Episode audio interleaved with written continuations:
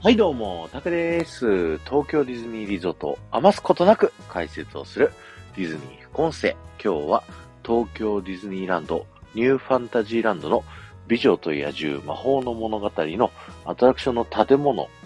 の前から聞いてください。今日はですね、この建物向かって左手側、ベルたちが住んでる街の方にですね、ちょっと向かって歩きながら聞いていただきたいので、ぜひね、進んでいってください。で、進んでいっていただいてですね、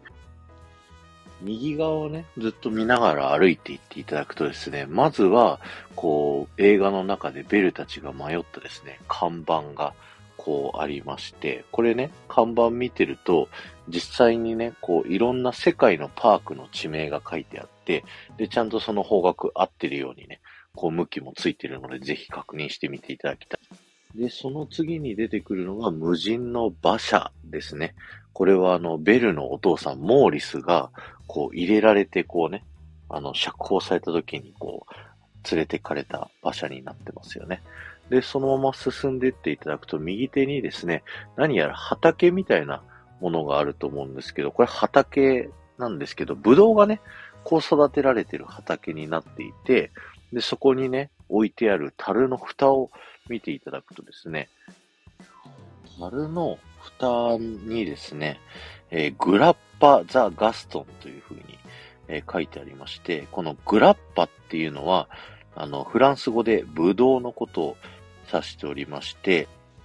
ガストンのブドウという意味になるんですよね。あの、ブドウといえば、あの、ワインのね、原料ってなってますし、えー、美女と野獣のね、えー、物語はフランスが舞台になっておりますので、それこそね、この後出てくるガストンの酒場ですね。ラ・タベルヌロ・ガストンという、えー、ガストンの酒場で出てくるお酒を作るためのブドウ、ここで育ててるというふうにね、えー、なっているんですよ。で、今回メインで、えー、お伝えしたいのがですね、今皆さんがいるこの畑の前から、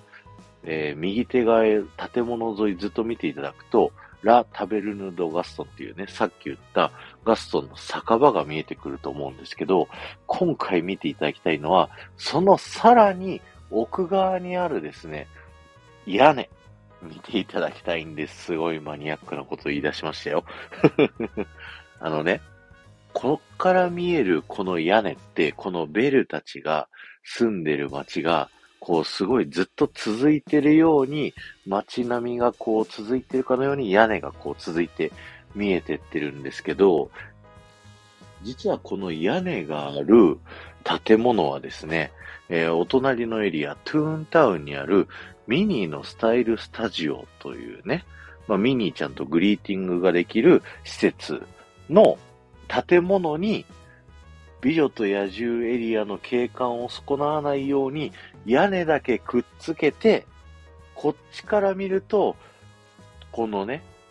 ベルの住んでる街がすごい広く続いてるかのように見えるっていう工夫がされているというね、えー、そういった今日はご紹介でございました。いや、僕はね、こういう隣のエリアとのつながりをこう、わからないようにするために、こういったね、ちょっとした工夫がされてるっていう、このディズニーの魔法の部分が大好物でございましてですね。